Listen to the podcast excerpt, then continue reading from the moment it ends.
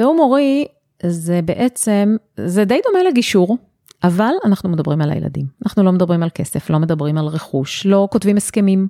עוזרים לכם להפריד בין הסכסוך הזוגי, בין כל הכעסים וכל המשקעים שהיו, לבין הילדים שלכם וההורות.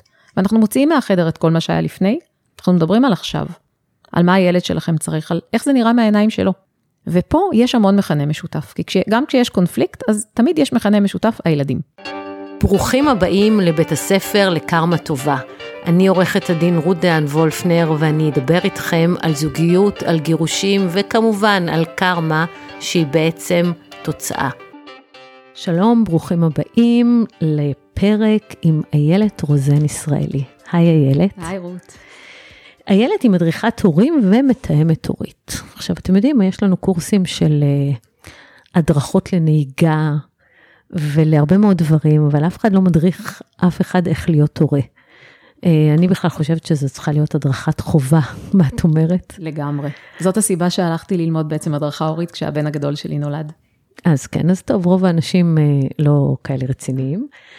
ואנחנו נתקלים בצורך בהדרכת הורים וגם בתיאום הורי, שתכף נדבר מה זה, בעיקר בהליכי גירושים, ושם אנחנו נמצאים. שגם את זה לא לימדו אותנו לעשות. נכון, נכון. נכון.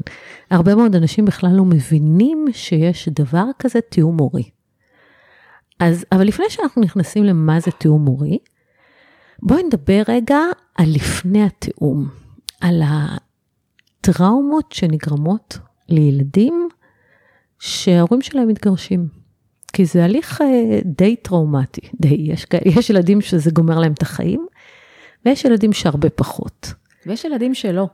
כן. שהם אז... אמנם חיים בשני בתים, אבל בלי כל הדברים שנלווים שאנחנו שומעים עליהם. כן, אני חייבת להגיד, בגאווה, שהבת שלי סיפרה שהיא הייתה, היא בת כבר בת 25, התגרשנו, היא הייתה בת 11, אה, או, לא, היא הייתה בת 9, והיא סיפרה שבמשך חצי שנה היא לא סיפרה לפסיכולוגית שלה שההורים שלה התגרשו, כי היא בכלל לא זכרה את זה. עד כדי כך זה לא היה טראומטי. וואו, מדהים. כן. מדהים, אז, עשיתם את זה נכון. נכון. ואני יכולה להגיד לך שהבן שלי סיפר לי גם שהוא פגש חבר שסיפר לו שההורים שלו התגרשו, וזה הדבר הכי נורא בחיים שלו. והוא בא ושאל אותי, למה ההורים שמתגרשים צריכים לריב בכלל? לא היה לו את הקונספט הזה. הוא לא מכיר את זה. הוא לא מכיר את זה. מדהים, מדהים, מדהים, מדהים. אמ, אז מה, מה בעצם גורם לילדים לטראומות. אוקיי, okay, אז, אז הטעות הנפוצה היא לחשוב שברגע שמתגרשים, זהו, גמרנו לילדים את החיים. והרבה הורים מגיעים עם החשש הזה, ואני יכולה להבין את זה, הייתי שם. היינו שם. מה שגורם לילדים לטראומות ולפגיעה העמוקה שאנחנו מדברים עליה, זה לא עצם הגירושים, זה לא עצם הפרידה, זה לא עצם העובדה שהם חיים בשני בתים, אלא הדרך שבה נעשים הגירושים. והתקשורת הנוראית שיש בין ההורים, כשהילדים נכנסים לתוך הקונפליקט, לתוך המלחמה בין ההורים, שם נגרמות הצלקות. שם הטראומה. שם הטראומה, לא בעצם הגירושים, ונורא חשוב לי שהורים יבינו את זה, כי המטרה זה לא לחיות כהורים נשואים ברע. בגיהנום. כי כשילד חי בגיהנום, כשההורים שלו נשואים בבית אחד, זה לא טובת הילדים.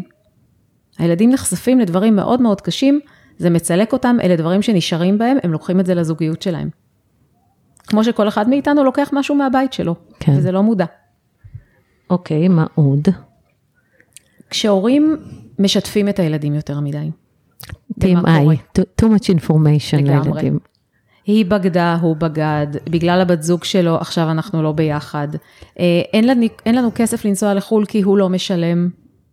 כן, אבא לקח את כל הכסף. כזה. אימא לקחה, אני אגיד לילדים שאת פירקת את הבית, נכון. זה בגללך.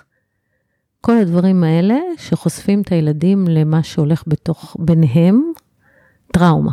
נזק מטורף לנפש שלהם. הם פשוט, ילדים קטנים לא מסוגלים להבין את המשמעות של הדברים האלה. מה שהם מבינים זה שככה מתנהג העולם, ככה נראית מערכת יחסים. ואם הם ראו מערכת יחסים תוקפנית אלימה, הם לוקחים את זה לחיים שלהם. זה מה שהם יפגשו. ומחקרים מראים את זה. אה, זה לא רק זה, זה גם כשאתה מאשים את אחד ההורים בהרס הנישואים, אתה מנסה, בעצם מנסה למחוק אותו, אה, למחוק דמות חיובית לילד מה, מאחד ההורים. וילד צריך שיהיו לו שני הורים חיוביים גם אם זה לא ככה באמת. נכון. גם אם במציאות בחרת לילד חרא של אמא או חרא של אבא, הילד לא צריך לחשוב ככה. כי זה, ילד גדל נורמלי אם הוא חושב ששני ההורים שלו הם הורים מדהימים. נכון, כי ברגע שילד מבין שאחד ההורים שלו רע, במרכאות, או לא במרכאות, הוא לוקח את זה, הוא משליך את זה עליו. כן, כי זה 50%. אני חלק מההורים שלי. ואם אבא שלי הוא רע, אז אני רע. ואם כן. אימא שלי כזאת וכזאת, אז גם אני כזה. וככה הם מסתובבים בעולם, וזה, צריך להבין שזה פגיעה בערך העצמי שלהם קודם כל. כן, אבל צריך להיות באמת עם מודעות בשביל להצליח להתאפק. כי הרבה מאוד אנשים חסרי מודעות, תוך כדי הליך הגירושים, פשוט טוחנים לילדים שלהם את המוח, והם חושבים שהם מענישים את ההורה השני. נכון. אבל הם מענישים קודם כל את הילד, והם לא מבינים את זה. זה הרבה מודעות, וזה גם להכניס הרבה את הראש לתוך הרגש, כי מה שפועל בשלב הזה זה הרגש, שהוא אימפולסיבי והוא פועל מהר. כן. צריך לעצור ולחשוב על כל משפט שאומרים לילדים. ממש ככה, אני אומרת לאנשים, תשבו ותכתבו את מה שאתם רוצים להגיד לילד קודם. תעצרו, תכתבו. ורק אז תראו בעצם איך זה הולך להשפיע עליו. אז בואי נתקדם עם הטראומות. איזה עוד דברים גורמים לילדים טראומות בהליך גירושים? פרק טראומטי, גבירותיי ורבותיי. כן. כשאין הכנה לילדים, כשדברים קורים בצורה נורא קיצונית, בלי שהם מבינים מה קורה. למשל, אבא או אימא עזבו את הבית, לקחו אתמול תיק ויצאו מהבית, והילד מגלה את זה אחרי. ילד מרגיש נטישה. ילדים לא מסוגלים, בטח עד גיל מסוים, להבין, בכלל, אם אנחנו מדברים על ילדים צעירים ממש, הם לא מסוגלים להבין שכשאבא או אימא הלכו, הם גם יחזרו. זה חרדת הנטישה, ש... כן. שמתרחשת בגיל מאוד מאוד צעיר. בגילאים האלה, כשאחד ההורים נעלם, הילד מרגיש שנטשו אותי. כן, אבל בדרך כלל אה, עושים עם ילדים שיחה, שמתגרשים. ו... בדרך כלל, כן. אבל אני אומרת, יש מצבים שלא עושים את זה, השיחה הזאת היא מאוד מאוד חשובה. גם חשוב שהורים יגיעו מוכנים לשיחה, כי כשמגיעים לשיחה שהיא מטלטלת, אין מה לעשות, היא מטלטלת להם את המציאות שהם מכירים. אמת, היא גומרת, זו שיחה, אחת השיחות הכי קשות שאפשר לעשות אני בחיים. זוכרת את הרגע הזה, אני זוכרת, גם לקח אני. לנו שלושה חודשים לשנינו להגיע לשיחה הזאת. לא היינו מסוגלים להגיד את הדבר מתי הזה. מומלץ לעשות את השיחה הזאת? את השיחה הזאת מומלץ לעשות בין שבוע לשבועיים לפני שעוזבים. זאת אומרת, גם אם אתם כבר חצי שנה בהליך גירושים, מנהלים משא ומתן, אבל עדיין חיים באותו בית, הילדים לא צריכים לדעת מזה. אם אתם מסוגלים לתקשר בצורה נורמלית, ולא עם קללות מעל הראש שלהם, או, או שאתם חיים כבר בנפרד. יש הורים שחיים בנפרד כבר בתוך הבית, חגים לבד, אני רואה את זה עכשיו בתקופה, חג, חגים לבד, נוסעים לחופשות לבד עם הילדים. עכשיו, הילדים לא טיפשים, הם כבר רואים, הם מבינים. אז יש מצבים שאם ההורים לא מסוגלים להמשיך להתנהל פחות או יותר באותה דרך, כן צריך לספר להם. אוקיי. אמ, אז כשאין הכנה ויש הפתעות, פתאום אבא כבר לא פה, הוא עזב את הבית, או אימא, אה, פתאום הייתה לי לקוחה שפשוט לקחה את הילדים ועברה להורים שלה, והילדים לא הבינו מה קורה. ככה נעשתה הפרידה. כן. אלה דברים שגורמים לילדים לטראומות, הם לא נפרדו מהמקום הקודם, הם לא, הם לא יודעים מה קורה. אגב, השיחה הזאת, גם חשוב לעשות אותה ביחד. חובה. כי למשל, יש לי תיק שהיא החליטה להתגרש, אבל את יודעת, זה רק ההתחלה, יש עוד, צריך לנהל משא ומתן, הם עדיין גרים באותו בית, הם ישנים באותו מיטה, הוא הודיע לה, אני לוקח את הילדים ואני מספר להם שאת החלטת להתגרש, והוא אשכרה לקח את שלושת הילדים למסעדה, ואמר להם, ילדים יקרים, אבא ואמא מתגרשים כי אמא החליטה להתגרש. בום. הנקמה. אז כן, כאילו, נפלו, נפלו עליהם השמיים, הם עדיין באותו בית, הם לא מבינים, הם מנסים למנוע את זה, הם חושבים שהם יהיו השליחים שיצליחו למנוע את הגירושים, הם מאשימים את האימא, ואבא בטוח שהוא בסדר גמור. והוא לא מבין שהוא, כמה הוא פוגע בילדים שלו. זה לא חוסר בה, מודעות. הוא פוגע בהם. כן, הילדים מבוהלים, מפוחדים בשלבים האלה, וילדים שכשהם, כשהם גדלים, הם מספרים את זה. יש מחקרים על ילדים שבגרו כבר, והם מספרים על הטראומות האלה. לא הבנו מה קורה פה. הילדים מבוהלים, מפוחדים, לא יודעים מה הולך לקרות. עכשיו, כשההורים מגיעים לא מוכנים לשיחה הזאת, ולא יודעים בדיוק איך ייראה העתיד שלהם הקרוב, איפה הילדים הולכים לגור, באיזה ימים הם יהיו כאן, באיזה ימים הם יהיו כאן. מינימום אתם צריכים לדעת את זה, לפני שבאים לספר להם. כי לספר לילדים, ההורים נפרדים, יהיו לנו שני בתים, זה נורא מפחיד. נורא. איפה אני הולך לגור? אולי אני אגור ברחוב, אמרה לי ילדה אחת. אני לא יודעת איפה אני. מה יהיה איתי? אז עד שאתם לא מגובשים, אל תספרו להם. אוקיי. עוד טראומות. תקשורת קשה בין ההורים. האמת שזה המנבא הראשון לטראומות לילדים. זה הכי טראומה. התקשורת האלימה, תקשורת תוקפנית, אה, או שאין תקשורת והילד הופך לשליח בין ההורים. תמסור לאימא שלך, תמסור לאבא שלך. ילדים לא צריכים להיות במקום הזה. הם אוהבים את שני ההורים, הם צריכים לאהוב את שני ההורים, הם רוצים לאהוב את שני ההורים. מעבר לזה, גם הקטע שאתה אומר לילד, אה, אה, אתה תגיד לי אמא שלך, תגיד לי לאבא שלך, בעצם שמים לו על הכתפיים תפקיד מאוד גדול. הוא המתווך, הוא ילד, הוא לא אמור להיות מתווך. הוא ממש לא אמור, זה קשה נורא להורים ואני מבינה, אני אומרת להם הרבה פעמים, אני מבינה שזה קשה לכם, אז תחשבו על ילד בן 7 או בן 12 או בן 15 שנדרש לעשות את זה. אתם לוקחים, ממש לוקחים ממנו את הילדות. כן, זה נורא. תעזרו באנשי מקצוע שיעזרו לכם אם אתם לא מסוגלים לתקשר, לא דרך הילדים. תכתבו אס.אם.אסים, תכתבו מיילים מבחינתי, שזאת תהיה התקשורת שלכם. היא פחות רגשית, היא פחות אמוציונלית, יותר קל. לא אבל אל מצליחים? תהפכו את הילד תעזרו- לשליח. בדיוק, תעזרו באיש מקצוע, תעזרו בקרוב משפחה, יש לי אנשים שלוקחים קרוב משפחה ש, שהוא ניטרלי ו- ומוכנים אה, לסמוך עליו, ועושים קבוצת וואטסאפ משותפת איתו. גם בסדר, לא על הילד. כן, בהחלט לא על הילד. תפקיד כבד אה, יש מדי. עוד משהו שהרבה הורים עושים טעות בו, זה שהילד אחראי להחזיר את הבגדים מבית וואי, לבית. זה נורא. זה נורא, זה, זה פשוט נורא, כי ילדים שההורים שלהם לא התגרשו, הם לא מתעסקים עם הבגדים שלהם. הם לא מתעסקים, יש להם הבגדים איכשהו חוזרים תמיד לארון. בדרך כלל לא אחראים לא לכבס אותם, לא לקפל אותם, זה ילדים. ופתאום יש אישו שלם איפה הבגדים.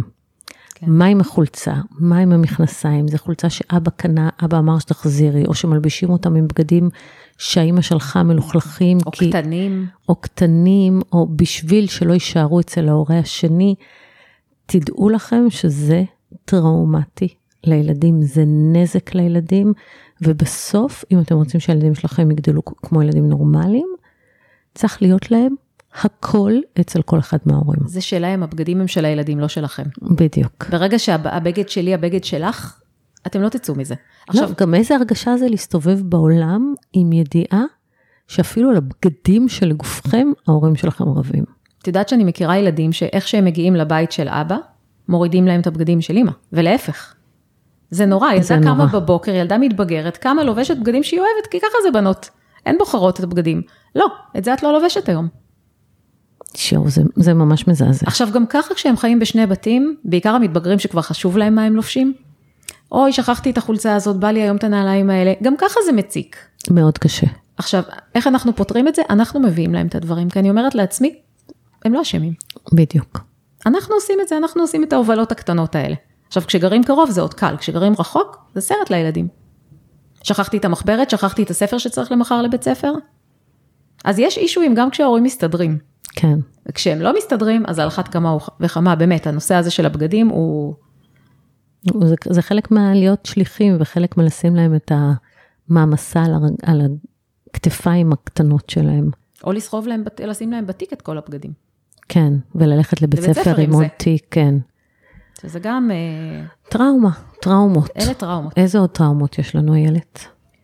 כשילד לא רואה את אחד ההורים שלו, מה, כי יש ניכור הורי? הסתה, ניכור הורי, אפילו זמני שהות לפעמים, שהם אצל ילדים מאוד צעירים, לפעמים יש זמני שהות שיוצרים פער של ארבעה ימים. ארבעה, חמישה ימים לא לראות את אבא, למשל. זה מאוד קשה לילד. ילד קטן לא מבין. או מצבים שאחד ההורים אה, לוקח חופש מהילדים, בעיקר... כן, הוא החליט שהוא נוסע עכשיו לחודשיים בחו"ל, ו... וצריך לנקות את הראש. יאללה ביי, מה שנקרא. אז לא בהתחלה, לא בהתחלה. זה משבר, זה, זה משבר שצריך לעזור להם להסתגל אליו. שנייה, תנו להם, להם קשה. אני יודעת שלכם קשה, תראו כמה קשה להם. תעזרו גם- להם לצלוח את המשבר הזה קודם כל. יש מקרים קיצוניים שאחד ההורים פשוט מחליט בתור עונש שהוא לא בא עכשיו חודש או חודשיים ותסתדרי. שגם פה, הוא חושב שהוא פוגע בה, אבל הוא פוגע בילדים, כי הילד יושב ומחכה, ומתאכזב, וזאת אכזבה, הילד מרגיש, לא אוהבים אותי. כן, הילד לא מבין שהוא הולך עכשיו לעשות לאימא דווקא, כי לא משנה מה. הילד מרגיש, אני לא חשוב לאבא. עכשיו, זה דברים שילדים גם לא אומרים. זה הרבה פעמים בתוך הבטן, ואז אנחנו רואים או שמתפתחות כל מיני מחלות, או כאבי בטן, או התנהגות. או התנהגויות, ש, שההורים מגיעים והילד חסר גבולות. הוא מאוד אלים בבית ספר, הוא לא מרוכז, ואנחנו רואים איפה השורש של הדבר הזה. השאלה הראשונה שאני שואלת, אני שואלת כמה שאלות, ואז איך התקשורת ביניכם? מה קורה ביניכם? וברוב המקרים זה שם. וכשיש רגיעה, אפילו שאומרים לילדים הרבה פעמים כשמגיעים לתיאום מורי, אני אומרת להם, תספרו לילדים שאתם הולכים עכשיו למישהו שיעזור לכם לדבר ולתקשר ולדבר עליכם. את לא יודעת איזה תגובות יש של הילדים, איזה תגובות, הם חוזרים מה- עם התגובות של? הילדים. מה באמת, כאילו, העיניים שלהם נוצצות. מה, אתם מדברים עלינו? יש לי לקוחה שאמרה לי שהבן שלה בטעות יום אחד גילה בוואטסאפ שהיא מתכתבת עם אבא שלו. עכשיו, הם לא הכי בטוב. והוא רואה שיש וואטסאפ משותף שהם מדברים, אז מה, אמא, את מדברת עם אבא תמיד? והיא אומרת, החיוך שהיה לו על הפנים, התקשרה לספר לי את זה, כי היא אומרת, היא הייתה בשוק. יואו, זה עושה לי קצת דמעות, הקטע הזה. מאוד. ילדים, כל כך חשוב להם שההורים שלהם ידברו. עליהם. כל, עליהם, כן, שיורידו מהם את הנטל הזה שמדברים דרכם, שההורים שלהם שונאים אחד את השני. וזה גם תחושה שלאמא אכפת ממני גם כשאני לא אצלה, ולאבא חשוב גם כשאני לא אצלו. ואני אומרת לילדים שלי, אני זוכרת שהם היו קטנים, ולפעמים לא היו מספרים לי דברים, כי, כי היינו אצל אבא. ואז אמרתי להם, לא, אנחנו ההורים שלכם כל יום. זה לא משנה איפה אתם נמצאים. בא לך לספר לאמא ולאבא, אתה מספר לאמא ולאבא. אני פה תמיד, לא משנה למה. וגם זה, אבא פה זה תמיד. מזכיר לי שבהרבה מאוד מקרים של גירושים אה, קשים, אה, עם קונפליקטים אה, גבוהים, high conflict divorce, אה, הילדים נדרשים לשמור סודות. וואי, כן. ולא להגיד להורה השני מה קורה אצלו בבית. ואז יש, דמ- כל הזמן הילד צריך לשמור סוד. לא יודעים שום דבר, אסור להגיד, אסור לדבר, אנחנו לא יודעים, אסור לשאול. כמה זה קשה, זה, זה מעמיד, קודם כל הילד כל הזמן הולך בחשדנות, הוא כבר לא יודע מה מותר לו להגיד, מה אסור לו להגיד. בסופו של דבר הילדים האלה מפסיקים לדבר, הם לא מספרים כלום. כי אם כן, אני אגיד הם- משהו, אז לך תדע איזה תגובה אני אקבל פה. או הצד השני של זה, זה שהופכים אותם למרגלים. הופכים אותם למרגלים. צר- מצד אחד יש כאלה שאומרים שאסור לספר שום דבר, מצד שני, זה גם בדרך כלל אלה שאומרים שאסור לספר שום דבר, גם דורשים לדעת כל דבר ועניין שיש אצל ההורה השני. זה בדרך כלל ביחד, אתה לא תספר כלום עליי, אבל אתה תיתן לי דיווח מפורט בדיוק מה הולך, ומי היה, ומה הכינו לכם לארוחה, ומה זוג של מי אבא. הייתה שם, בדיוק, כן. מי זאת? היא נתנה לך לאכול, התייחסה אליך יפה, היא לא התייחסה אליך יפה, מה היא אמרה לך, מי השכיב אותך לישון, מי היה איתך, היית עם בייביסיטר, היית עם זה, מי הכין לך את האוכל. חקירות מטורפות. זה שני הצדדים של המטבע, שניהם גורמים נזק, נכון? נזק מטורף לילדים. הילדים האלה באמת חוזרים, ואז רואים את המעברים, כמה שהמעברים קשים. כן. קשה להם לעבור, אני שומעת את זה, מגיעים מהבית, הם צריכים איזה שעתיים להתאפס, אין עם מי לדבר. הם עצבניים, הם הפוכים. כי הם צריכים לעשות לעצמם ריסטארט, כן. למחוק את מה שהיה שם ולעבור לעולם השני. זה מאוד מאוד קשה. עכשיו, ללמד ילד גם להסתיר מההורה שלו, זה ללמד ילד לשקר. עכשיו, כשהוא יגדל ויהיה מתבגר, הוא גם ישקר לכם. כן, לא, לא רק זה, לכם. זה, זה מסר, זה ילדים שגדלים עם זה שזה לגיטימי לשקר. נכון. ערכ- אותם. ערכים מוסריים מאוד מאוד בעייתיים, ולהורים אין שום בעיה עם זה. בשלב הזה אין להם בעיה, כשזה חוזר אליהם יש להם בעיה עם זה, אבל אז זה מאוחר לא, הם מדי. גם לא מבינים שהם מגדלים ילדים רמאים קטנים. זה ממש ככה. זה כאילו משהו נוראית. נדפק בסט ערכים הבסיסי של הילד. כן, והילדים האלה מוחקים, ממש, הם, הם מגיעים לאימא, הם מוחקים את מה שהיה אצל אבא, הם ממש נדרשים כל הזמן לעשות את הסוויץ' הזה בין בית לבית, וזה נורא, נורא קשה. פלא שהם לא פנויים אחר כך לדברים אחרים. אוקיי, בואי נמשיך עם עוד טראומות. חוסר יציבות, הם לא יודעים מה קורה. מתי אבא, מתי אימא. יש הורים שבאים בטוב ואומרים, אני, אני רוצה שהילדים יבחרו איפה הם רוצים להיות. זה הכי גרוע שנותנים לילדים לבחור. עכשיו, הם באים בטוב, אני יכולה להבין אותם. הילד, הילדים בני 13-14 הם גדולים, בוא ניתן להם לבחור. הם עצמאים כבר. אז לא, הילדים לא צריכים לדעת לבחור בין אימא לאבא. לא, לא צריך גם להעמיס עליהם את הדבר הזה, כי באיזשהו מקום יש ציפיות של ההורים שהילד יבחר בהם. גם אם הם לא אומרים את זה, כן. הם משדרים את זה בתת מודע, ואז הילד מקבל כוחות לא תואמים, שאני יכול לבחור אצל מי אני רוצה להיות, כי בבית רגיל ש, ששני ההורים מגדלים את הילד, הילדים לא בוחרים. אתה לא יכול לבחור יום אחד, היום אני לא רוצה שיהיה לי אבא. נכון. אתה לא יכול, אתה גר עם שני ההורים שלך. לא טבעי ולא נורמלי. כן, אז גם בגירושים לא. אתם לא, לתת לילדים שלכם לבחור הורה, זה נזק, זה טראומה לילדים, שגם אם לא מבינים את זה באותו רגע, וגם יכול להתהפך עליכם. בדיוק, זה מה שאני אומרת. ואם הוא יבחר עכשיו להיות רק אצלו, את משלימה עם זה? זה בסדר מבחינתך? כן. אה, לא, אז לא. כן. אז, אז יש לזה שני צדדים. ולא לתת להם לבחור גם לא בחגים, זה לא אומר לא להתחשב בהם. אתם יודעים איזה עיסוקים יש להם, אתם יודעים את השעות שלהם. אם יהיו בעיות, אתם תתחשבו. אבל למנוע, מ- זאת אומרת, לגרום לילד עכשיו, אתה תבחר, ילדים אומרים את זה. יש המון מחקרי אורך בפסיכולוגיה, שמדברים עם ילדים כשהם גדלים לאורך השנים. הדבר הכי נורא זה אל תיתנו לי לבחור. כן. לא יכול לבחור בין אמא לאבא. גם לא צריך. לא צריך, ואיך שאני לא אבחר, אני רע. אז לא, זה מקום, אה, זה, זה פשוט לשים את הילד במקום בלתי אפשרי. ועושים את זה הרבה אנשים חסרי מודעות. חסרי מודעות, חסרי ביטחון גם, כי כשאני חסרת ביטחון, אז אני גם אנסה למשוך את הילד אליי, וזה קורה המון. נכון. מה עם זוגיות חדשה? זוגיות חדשה זה גם משהו שיכול לגרום לילדים לטראומה כשהיא נכנסת בזמן לא נכון. למשל, בשנייה שההורים נפרדו. כן. הם נפרדו, בסדר, אתה התחלת או את התחלת את הזוגיות הזאת עוד, עוד לפני, יכול להיות, אבל הילדים לא במקום שלכם, אתם כבר עברתם תהליך. אתם כבר חושבים על זה כמה חודשים או שנה או שנתיים? הם לא יודעים, הם שמעו על זה עכשיו. אם מישהו ייכנס להם עכשיו לחיים, הם לא יצליחו להסתגל לפרידה, הם צריכים להסתגל לשני בתים. להורים שעושים דברים אחרים ממה שהם עשו קודם. וילדים מפחדים, כשנכנסת זוגיות חדשה, שההורה לא יהיה שם בשבילם. לא רק זה, יש נטייה של הרבה הורים, שאוקיי, משפחה אחת התפרקה, הנה אני מביא לכם משפחה חלופית.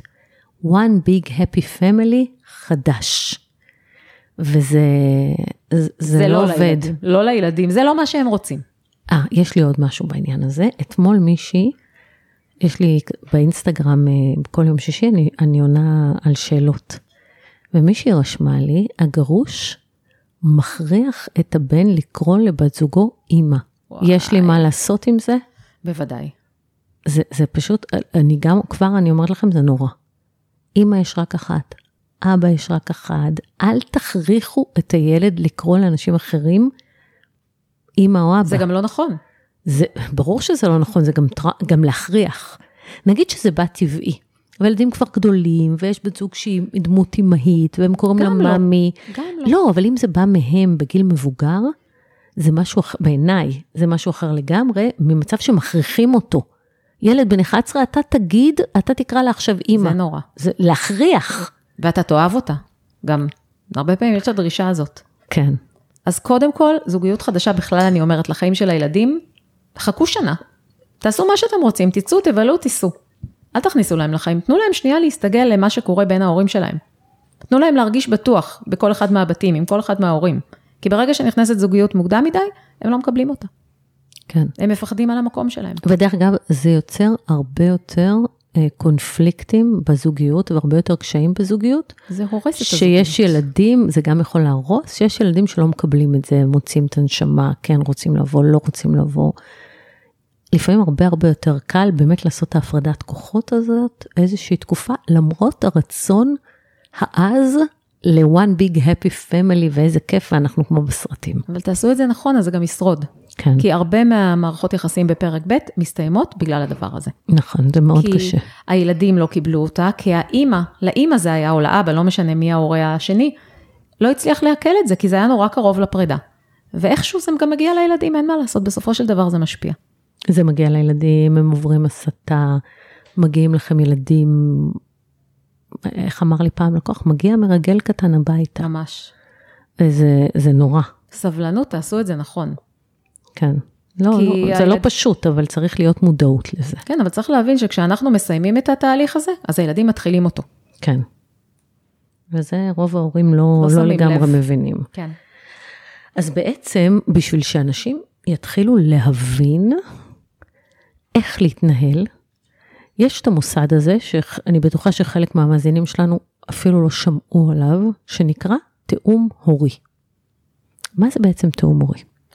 תיאום הורי זה בעצם, זה די דומה לגישור, אבל אנחנו מדברים על הילדים. אנחנו לא מדברים על כסף, לא מדברים על רכוש, לא כותבים הסכמים. אין לזה תוקף משפטי. ואנחנו, אבל המטרה... את גם לא יכולה להחליט בתור נכון, מתאמת אני לא. מחליטה. כמו שמגשר לא מחליט, אתם מחליטים, אני עוזרת לכם לקבל החלטות, איך עושים את זה? עוזרים לכם להפריד בין הסכסוך הזוגי, בין כל הכעסים וכל המשקעים שהיו, לבין הילדים שלכם וההורות. ואנחנו מוציאים מהחדר את כל מה שהיה לפני, אנחנו מדברים על עכשיו, על מה הילד שלכם צריך, על איך זה נראה מהעיניים שלו. היא רוצה ככה, הוא רוצה ככה, שנייה. איך הילד רואה את זה? בוא נחשוב, איך חושב הילד. ופה יש המון מכנה משותף, כי כש, גם כשיש קונפליקט, אז תמיד יש מכנה משותף, הילדים. טוב, לא אצל כולם. לא אצל כולם, אבל הם כן, כולם אומרים, כן, אני רוצה ילד שיהיה בריא בנפשו, שיהיה שמח, שיהיה מאושר, שיהיה לו ביטחון עצמי, כולם אומרים את אותו, את אותו דבר. אז המטרה זה למקד אותם במטרה הזאת. ועל מי זה לא תופס? זה לא תופס על אנשים עם הפרעות אישיות. נרקסיסטים. למשל, נרקסיסטים אני לא יכולה להגיד שזה הפרעת לא אישיות עובד. נרקסיסטית. הפרעת אישיות נרקסיסטית, כן. ופסיכופטים. ופסיכופטים שאין להם יכולת אמפתיה, אין להם יכולת להבין בעצם מה הילד מרגיש באותו רגע, גם כשאנחנו מדברים על זה, ואנחנו רואים את ההבדלים בין אנשים שכן מצליחים להיכנס לראש של ילד, לבין כאלה שלא. שלא אכפת להם. הם אומרים את זה. האמת היא שהיום הייתי בדיון, אחד הקשים ש... שנתקלתי בהם, ששום מדרכה לא תעזור שם, ששם האב פשוט, למרות שיש הסכם שהוא צריך לשלם 20 ומשהו אלף שקל בחודש, לא משלם. וזרקו את האימא מהבית. והילדים מתגוררים באיזה דירה נוראית, והם לא הולכים לבית ספר, כי אין כסף, וזה איש עשיר. ומינו מינו שם אפוטרופה לדין, והאפוטרופה לדין אומרת, האבא אומר, מצידי הילדים יכולים להיות בפנימיה או באומנה, הכל בסדר, לא מפריע לי, האמא תלמד.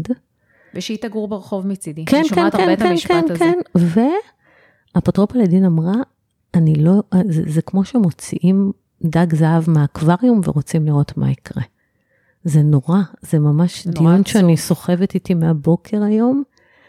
נורא, באמת, יש מקרים שאת רואה רוע והתאכזרות, ואבא גר בבית פרטי, מפואר, איש עשיר, והוא לא, לא מוכן, והוצאה לפועל, וקשה, והכל קשה. כי ו- הוא ו- רואה רק אותה, הוא לא רואה את הילדים בכלל. לא רואה את הילדים, והוא אומר ניכור הורי, ניכור הורי, אבל הוא לא בא לראות אותם. משהו באמת קשה. אני יכולה להגיד לך שיש גם אנשים שהם לא במצבי קיצון האלה, והם לא... כשהם באמצע הליך משפטי, מצידי שהיא תגור ברחוב, אני לא מעניין אותי, אבל שנייה, איפה הילדים יגורו? אז, אז רוב האנשים, זה מה שסיפרתי, זה באמת הדוגמה הכי קיצונית קיצוני. שראיתי. אבל רוב, רוב האנשים אומרים שתגור ברחוב, הילדים יהיו איתי. גם. נכון? הם, או שהם עוצרים שנייה ורגע, בוא נחשוב רגע, גם כאלה ראיתי. אלה יותר נורמליים, אלה שעוצרים, עוד יש, עוד יש סיכוי איתם. כן. אלה שלא מעניין אותם, זה, זה בעיה. לפעמים זה דווקא במטרה שהילדים יבואו לגור איתי. כן, אבל זה בדרך כלל לא עובד ככה. וזה נורא עצוב, זה כמו אלה שגרים, עוברים לגור נורא רחוק אחד מהשנייה. עכשיו, מה, יהיה לי קשה, אני אסיע אותם, שהיא תסיע אותם, שהיא תשתתף בהסעות, אבל שנייה, הילדים האלה נוסעים כל יום. חשבתם על זה שכל יום הם נוסעים שעה?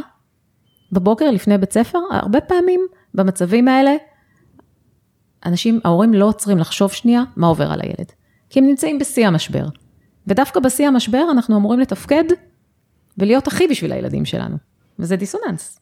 זה, זה פשוט אנשים חסרי מודעות, אבל אנחנו היינו בתיאום הורי.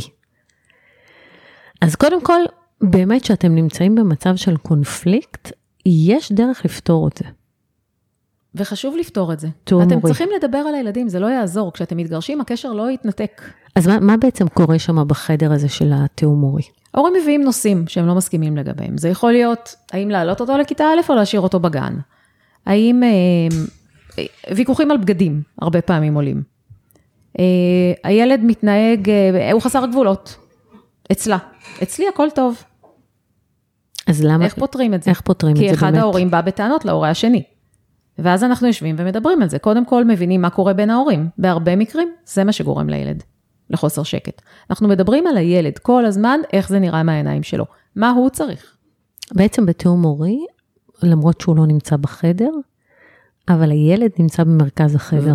ואני גם אומרת להם לשים תמונה שלו מול העיניים, כי הוא נוכח שם ו- וזה עליו.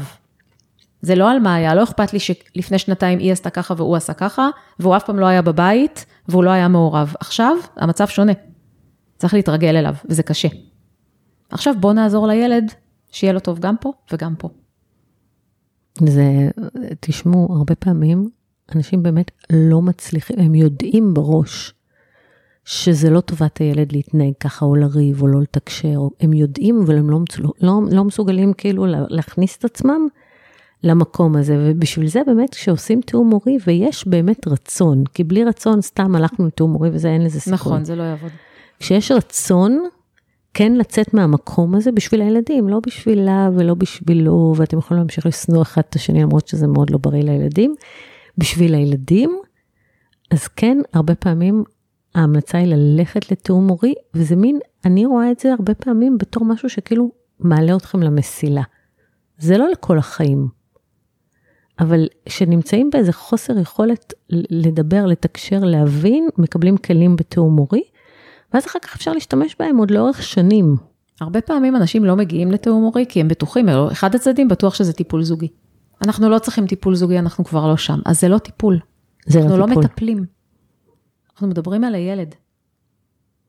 ומה באמת קורה בתיאום מורי כשהילד אה, חי בשני סטים של בתים עם מערכות, עם, עם, עם סט ערכים אחר, עם כללים אחרים, האבא מורשה לאכול אה, שוקולדים וללכת לישון ב-11 בלילה, האמא יותר נוקשה, או הפוך דרך אגב. כן, כן, זה גם אחד ההורים מציב גבולות מאוד נוקשים, השני לא. אחד ההורים אה, מדבר על ההורה השני, השני לא, או שניהם מדברים על... איך פותרים את זה במסגרת תיאום? קודם כל זה מאוד מבלבל. אז יש דברים שזה בסדר, התגרשתם, כי אתם לא מסכימים על הרבה דברים, וזה בסדר שאצלך יהיה ככה ואצלך יהיה ככה, בדברים מסוימים. למשל, גמילה מחיתולים זה קצת בעיה לעשות שונה בשני הבתים, כי הילד כן. הולך לאיבוד. אבל יש דברים שבסדר, פה מותר לאכול מול הטלוויזיה ופה אסור.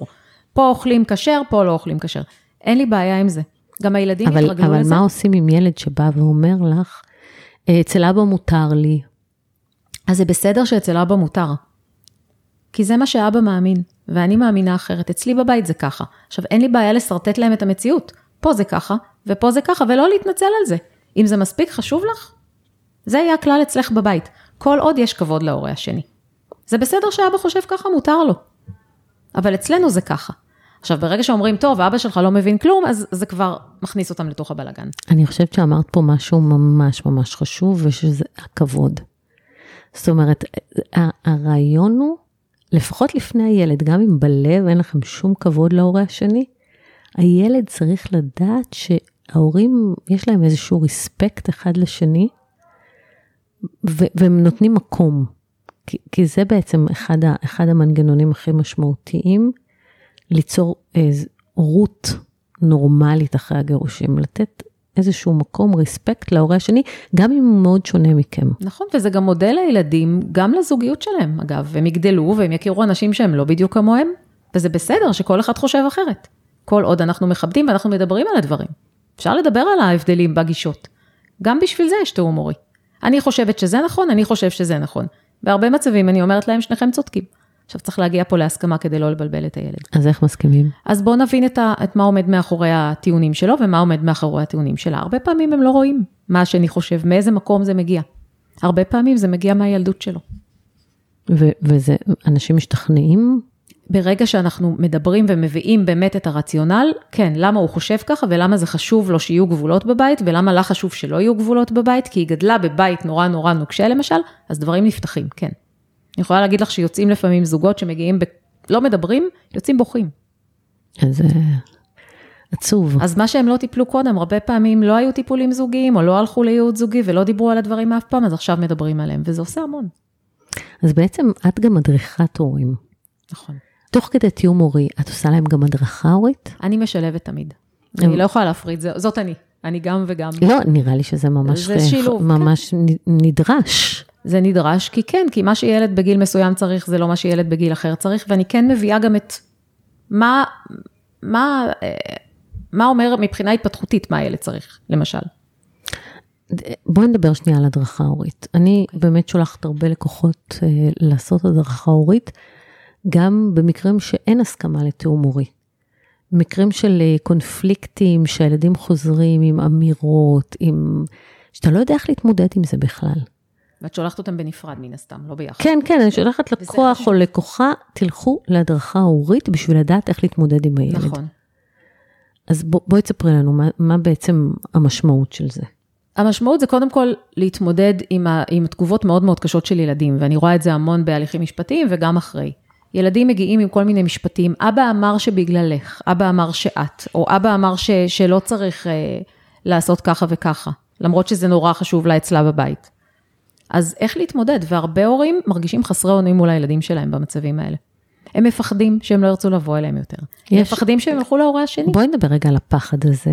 וואי, זה פחד מאוד מאוד שכיח, החל מהשלב של החלטנו להתגרש. אבל לא הייתי איתם כל הזמן, היא יותר קשורה אליהם, אולי הם לא ירצו לבוא אליי. גם, פחד... גם, גם יש אימהות שאומרות, הילדים מאוד אוהבים את אבא, מאוד קשורים אליו, אני מפחדת שהם ירצו להיות רק איתו.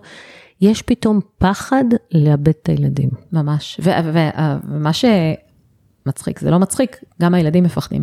זה אותו פחד מהצד של הילדים, מפחדים לאבד את ההורים. וואלה. הילדים צריכים את שני ההורים, הם מפחדים שאם אבא עכשיו או אימא נוסעים לכמה ימים, הם, הם לא יחזרו, או אם יש לו בת זוג חדשה, אז הוא לא יראה אותנו יותר. לא יהיה לו זמן אלינו, זה פחד הדדי. אבל איך בהדרכה הורית בעצם את מלמדת אותם להתנהל עם הפחד הזה? כי, כי זה פחד שהוא לא טבעי. אתה לא אמור לפחד מהילד שלך. אתה לא אמור לפחד שהילד שלך לא ירצה להיות אצלך, כי לא בוחרים מורה. כמו שלא בחרנו את הילדים שלנו, הם נולדו לנו ואנחנו נולדנו להורים שלנו, לא בוחרים הורים, לא בוחרים ילדים. אז איך בעצם מתמודדים עם הפחד הזה, שאתה מפחד מהילד שלך, אתה כאילו מוצא את עצמך במקום שאתה מרצה אותו, או במקום שאתה נותן לו בלי גבולות, כי אתה מפחד שהוא לא ירצה להיות אצלך, או, או שאתה מפחד להציב גבולות, ואז ילדים נדפקים. אז כשההורים בתקשורת טובה ומדברים, אין, יש פחות את החשש הזה. פחות. יש חשש שזה יכול לבוא מהילד, הוא מתבגר, הוא בוחר, הוא החליט שזה מה שבא לו. וזה קורה, כן, ילדים מתבגרים לפעמים כן מחליטים איפה הם רוצים להיות, אבל כשיש קונפליקט, על אחת כמה וכמה. אני אסיט את הילדים, אני אקח לך את הילדים. מכירה את המשפטים האלה? ברור. והפחד הזה הוא פחד אמיתי, זה פחד הישרדותי. מה אני אעשה? אני, אני מפסיקה להציב גבולות, אני אעשה להם רק את מה שהם רוצים, והילדים האלה בסוף הופכים לשלוט בבית. זה, דרך אגב, זה מביא אותנו למשפט ה...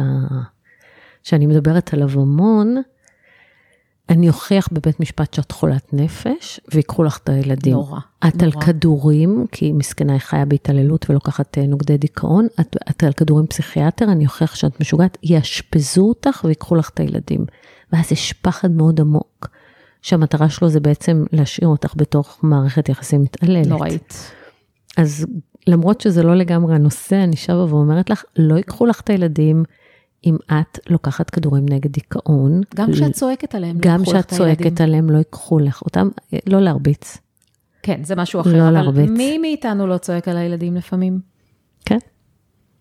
והפחד הזה, כשיש שני בתים וכשיש אופציה, הוא גדול, הוא אמיתי. כן, נורא נורא נלחצים מזה. אז, אז בהדרכה הורית, גם עוזרים קצת אה, אה, למתן את הפחד הזה? למתן את הפחד הזה לאותו הורה בוודאי, כן, הדרכה הורית היא קודם כל מתחילה מההורה. כי מה שאתה מרגיש בסוף עובר גם לילד. וגם להתמודד עם הילד, ולהציב לו גבולות זה בסדר. זה בסדר גם להגיד לו לא. זה גם לפעמים צריך מישהו שיגיד לך, אתה הורה טוב, אתה הורה נוכח, לא ייקחו לך את הילדים. ובדרך כלל, אלה הורים טובים. כן, כן, אני יודעת, אני, אני חייבת להגיד שאני בעצמי, איזה שנתיים אחרי הגירושים, פתאום היה לי, היה לגרוש שלי, זיכרונו לברכה, בת זוג שהייתה מהממת, ופתאום אה, היה לי פחד כזה שאולי אני לא מספיק טובה, היא הייתה עושה לילדים פתקים, אה, סנדוויצ'ים עם פתקים, ואני הייתי אצל פסיכולוגית, והיא אמרה לי, ואמרתי לה, תקשיבי, זה מטריד, זה הטריד אותי, זה הדאיג אותי. והיא אמרה לי, את אימא נוכחת, את אימא דומיננטית, גם כשאת עובדת כמו משוגעת, הכל בסדר, וזהו, זה הייתי צריכה רק את זה, וזה נרגע. זה ממש ככה, אבל התחרות הזאת עושה את שלה. זה, זה מין תחושה כזאת שאם אנחנו אחד נגד השני, אז יש פה... שיש פה אולי פה אופציה, אבל אין באמת. אין אופציה. זה לא אופציה. ברגע שאין לילדים אופציה, גם בגיל 17, הרבה פעמים שואלים אותי, מה, לקבוע זמני שהות בכלל בגיל הזה? בגיל 14-15, בוודאי שלקבוע זמני שהות. הילד לא צריך להחליט. כן, אבל, אבל בגיל 17, הרבה פעמים הילדים אה, בוחרים מה שטוב להם. ואני חייבת להגיד בעניין הזה, שילדים מתבגרים הם אגואיסטים. הם רואים רק את עצמם. וילדים קטנים בגיל 10 ו-11, שלא נדבר על יותר צעירים, וגם 13, אנחנו יכולים להגיד להם, גבירותיי ורבותיי הנכבדים, אנחנו החלטנו להתגרש, ולפיכך אתם כל יום תישנו במיטה אחרת. ובגיל 15. ובגיל 15 גם, אבל זה מתחיל להיות גבולי. אז לא אומרים להם אנחנו החלטנו, כי ילדים בגיל הזה לא מקבלים ככה זה. אבל לשנינו מאוד חשוב להיות איתכם. זה משהו אחר. לשנינו חשוב לראות אתכם לפני השינה ולראות אתכם בבוקר ולהיות חלק פעיל מהחיים שלכם. נכון. אנחנו לא מוותרים עליכם. זה, זה כן, זה מאוד חשוב להגיד להם. כל ילד זה- צריך בשביל לשמוע את זה זה. כן. בדיוק צריך הדרכה הורית, איך אומרים להם את זה? כי הרבה פעמים, וואלה, לא בא להם. לא בא להם, אני, אני רוצה לישון במיטה שלי, ואני או, רוצה להיות עם זה- החבר שלי, ואני לא רוצה ללכת. דרך אגב, זה הרבה פעמים בסדר בעיניי, אם זה נעשה מתוך תקשורת, ו- וכשיש מקום להורה השני, ושהוא מבין שזה לא נגדו, אלא מתוך ה... אז יש ילדים בגיל הזה, הם רואים, הם רוצים את עצמם רק. אבל מה זה לישון בבית שלי? אם אנחנו מלכתחילה יוצרים שני בתים, זה לא הבית של אבא, הבית של אמא, זה הבית שלכם עם אמא, וזה הבית שלכם עם אבא, יש לכם שני בתים. כן, אבל הרבה פעמים אחד ההורים נשאר נגיד בבית המקורי. נכון, שזה ולא הרבה פעמים נוח יוצר, להם, אה, ולא הבחנה. תמיד יש אה, את אותם תנאים בשני הבתים, וילדים בגיל מבוגר, הרבה פעמים הם עושים מה שבא להם. אני לא אומרת שזה בסדר, אבל גם אם זה, אם זה לא בא ממקום של למחוק את אחד ההורים, והם עדיין ביחסים טובים איתו, אני הרבה פעמים אומרת ללקוחות שלא צריך להיבהל מזה. לא להיבהל, אבל אם את יודעת, אם הורה אחד גר יותר רחוק וכל החברה שלו נמצאת באזור מסוים, אני יכולה להבין את זה שהוא רוצה לצאת עם החבר'ה ולחזור לבית הזה. אבל זה שונה מאשר, יותר נוח לי במיטה הזאת, עם אמא אני לא מסתדר כי היא מציבה יותר מדי גבולות, אז ולאט לאט הקשר הזה מתנתק. כן, אז צריך תמיד לבדוק מה הגבול, ודרך אגב, גם ההורה של הילדים נוח להיות אצלו יותר, יש לו תפקיד שם. יש לו תפקיד שהילדים לא יתנתקו מההורה השני. נכון, וזה קורה הרבה פעמים גם במריבות. מתקשרים, אבא צעק עליי, אני באה אלייך. כן. או אמא צעקה עליי, אני באה אליך. מה את אומרת על זה? קודם כל, לא להיכנס לדרמות. כי ילדים יודעים הרי לגעת לנו בנקודות האלה ישר, מה, ילדים במצוקה, אני הולכת לקחת אותם. לא, שנייה. בואו ננסה להקשיב ולהבין מה קרה. קודם כל, תסמכו על ההורה השני. שוב, אלא אם כן אנחנו מדברים על מצבי קיצון, תסמכו על ההורה השני, הוא יתמודד. להקשיב לילד. לעודד אותו לדבר עם ההורה. דיברת איתו? מה הוא אמר, או מה היא אמרה. עכשיו, רק במצבים שזה באמת בלתי אפשרי, אז כן, אז לדבר עם ההורה השני. לא מעל הראש של הילדים, אלא אני אדבר עם אבא ו- ונראה מה קרה. לא ישר לעודד אותם, טוב, אני באה להציל אתכם. כן, כי זה באמת עוד פעם נותן לילד את הכוח לבחור. אני מעניש את אימא או מעניש את אבא, כי הם כן. צעקו עליי עכשיו. כן, יש לי, ודרך אגב, גם נתקלתי בהרבה מקרים שרבו עם הילד ואמרו, אוקיי, ככה אתה. מתנהג, לך לאבא, ואז הוא באמת הולך. זה נורא. זה- זה תחושת השייכות, זה אחד הדברים שהכי בסיסיים לכל בן אדם עלי אדמות. וברגע שאומרים לך, אתה לא רצוי פה במילים אחרות, לא, ככה לא תחושה מתנהגים, נוראית. לך לאבא שלום. והרבה תחושה פעמים נוראית. הילד הולך. תחושה נוראית, ואז איסורי המצפון של אותו הורה עצומים. כן, אז תיזהרו, תיזהרו, גם כשאתם שיא עצבים, להגיד לילד, הדלת פתוחה, אתה יכול ללכת. זה הטראומות, אלה הטראומות. כן, זה אין מחזיר לך אותנו מקום, לסוף. כי אם היום יזרקו אותי מפה, אז מחר יזרקו אותי משם, ואיפה אני אהיה? כן. אוי, כמה טראומות יש, אה, יש לאנשים, לילדים שההורים שלהם מחליטים אה, שהם לא אוהבים יותר אחד את השני. אבל אפשר למנוע אותם. עם מודעות, עם עבודה, עם באמת, לא לעשות את הצעדים האלה בצורה מהירה, אלא לשבת ולחשוב איך זה משפיע עליהם. אז בואי לסיום, תני לנו כמה טיפים להורים אחרי גירושים. איך, איך מונעים את הטראומות האלה? אני חושבת שהדבר הראשון זה להבין שאתם לא בתחרות. הילד צריך את שניכם. ברגע שאתם מגיעים מהמקום הזה, ש- זה מקום שלפעמים צריך לעבוד עליו כדי להגיע לשם. הרבה פעמים החוסר ביטחון מחלחל בדיוק במקומות, בזמנים האלה. ואתה צריך את האישור של הילד שאתה ההורה היותר טוב. אז זהו, שלא. זה נורא. זה לא, ברגע שאנחנו בונים את הביטחון העצמי בפנים, אני לא צריכה את האישור של הילד שלי. כן. אני יודעת שאני אימא נוכחת, אני יודעת שאני פעילה, ואני יודעת שהיום הייתי עצבנית וצעקתי עליו. זה גם לא, לא צריך, לא צריך תחרות כי יש להם אבא אחד ואימא אחת. ואתם נורא שונים, ואני אומרת להם, תראו איזה כיף שיש לילד שני הורים שונים. אימא שהיא מאוד דואגת ועוטפת אותו, ואבא שמאפשר לו עצמאות. הוא יקבל גם וגם, תח- תחשבו שהוא היה רק כזה. כן. יש לכם יתרונות. אמ, תנסו לצמצם את הפער הזה, הנתק הזה, בין שני העולמות. ברגע שילד חי בשני עולמות שאין ביניהם קשר, ואסור שיהיה ביניהם קשר, הוא נפגע. הוא נדפק. הוא נדפק, לגמרי נדפק. אז נסרט. במקרים כאלו, הדרכה הורית. לצמצם, לתת לילד לתקשר עם שניכם. יש לו שני הורים, זה לא משנה שהיום יום שני או רביעי או חמישי. הוא עכשיו צריך את אימא, הוא עכשיו צריך את אבא. דברו, תתגמשו. אני לא אומרת להעביר אותם לישון בבתים אחרים, אבל דברו איתו בטלפון. למה להגביל? גמישות זה, זה נושא כל כך חשוב. הלו, תמיד אחד ההורים צריך גמישות. אנחנו לא, לא רובוטים, ונכון שיש הסדרים מאוד ברורים, אבל אני כן חושבת שצריך ללכת אחד לקראת השני, לא בצורה שאין יותר הסדרים ושום דבר לא קיים ועושים מה שרוצים, אבל אם מדי פעם צריך החלפה, ואתה לא מסכים, כשאתה תצטרך החלפה גם לא יסכימו. זה הדדי, זה מה שחשוב לזכור שזה הדדי, וזה גמישות במסגרת גבולות, זה לא גמישות כן. בלי שום מסגרת, יש מסגרת. יש מסגרת ומדי פעם אם צריך החלפה, אם צריך עזרה, אם צריך זה, כן ללכת לכיוון הזה. כי לפעמים יש איזו נוקשות מאוד מאוד גדולה והיא גם uh, עושה בעיה. יש המון נוקשות, ואני רואה הרבה ילדים שגדלים גם עם בייביסיטרים בתור ילדים נורא נורא קטנים, כי ההורים לא מוכנים להתגמש ו- ולדבר אחד עם השנייה ולהחליף. אז כן, הגמישות הזאת היא גם, שוב, זה ערכים שאנחנו מנחילים לילדים שלנו. דרך ההתנהגות, הילדים לא לומדים ממה שאומרים להם, הם לומדים ממה שהם רואים. כן.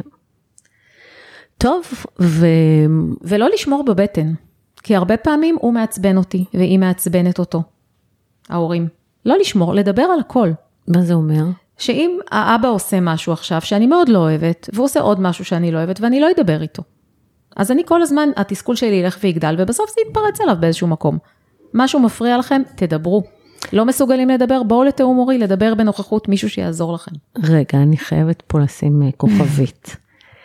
כי הרבה פעמים, אמ, אחד ההורים לא סומך, זה בדרך כלל האימהות, לא סומכות על האבות, אבל הרבה פעמים זה גם הפוך.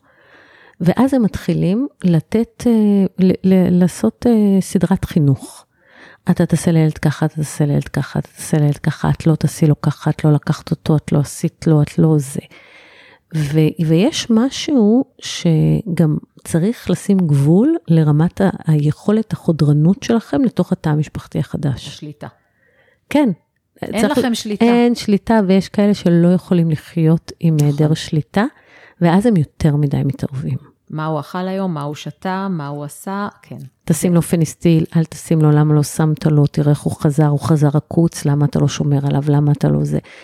צריך לדעת גם את הגבולות נכון. של איפה אתם יכולים להתערב, ואיפה זה, זה ישימו לכם גבול. כן, פרידה, גירושים זה דבר שגורם לאבד שליטה. כן. ולהרבה מאיתנו, האימהות קשה, בעיקר, זה קשה מאוד מאוד מאוד קשה, זה אחד שליטה. השיעורים הכי חשובים אה, בפרידה. ללמוד לשחרר, ואני אומרת להורה ולסמוך. השני, ולסמוך, ואני אומרת להורה השני, תבין את הקושי. עכשיו, בתיאום הורי הרבה פעמים אני עושה פגישות נפרדות, ואני משקפת לו, תבין את הקושי שלה, אתה מכיר אותה. בוא נעשה את זה נכון, בוא נעזור לה לאט לאט לשחרר, ולא ב... כי אני אמרתי. וכשבונים את זה נכון, והצד השני מבין את הקושי, אז זה כן עובד. אז בהתחלה קובעים שיחה אחת ביום של עדכון, ולא כל שעה מה הוא עשה. כן. ולאט לאט, בקיצור, אני חושבת שתיאום הורי זה כמו סוג של קביים להורים שלא מסוגלים ללכת יד ביד. ולעשות את זה לבד. נכון, המטרה זה זה לא לבד. להישאר שם לנצח, זה, זה ללמוד, זה לקחת את הכלים ולדעת גם לעשות את זה באיזשהו שלב. ואם צריך פעם ב, יש לי לקוחות שסיימו מזמן ומגיעים פעם בשנה, יש להם כל מיני נקודתי, אישויים כאלה. כן. כן. וואי, זה כלי מדהים. טוב, אז באמת אני מאוד מודה לך שבאת אה, והארת לנו את, ה, את חדר התיאום ההורי. תודה שהזמנת. ואני באמת ממליצה לכל מי שיש לו טיפת מודעות לזה שצריך לדעת להסתדר, גם אם הוא הבן אדם שהכי פגע בכם, בשביל הילדים, לנסות תיאום מורי, ואם לא תיאום הדרכה, והכי טוב גם, גם וגם. ואם זה לא עובד ביחד, אז תבואו לבד, כי גם כשעושים שינוי בצד אחד, יש שינוי גם בצד השני, אין מה לעשות, זה- אנחנו שני אנשים, זה תקשורת, זה מערכת יחסים, אחד משתנה, השני משתנה, וזה קרמה. לגמרי. תודה רבה, תודה. ונתראה בפרק הבא. ביי.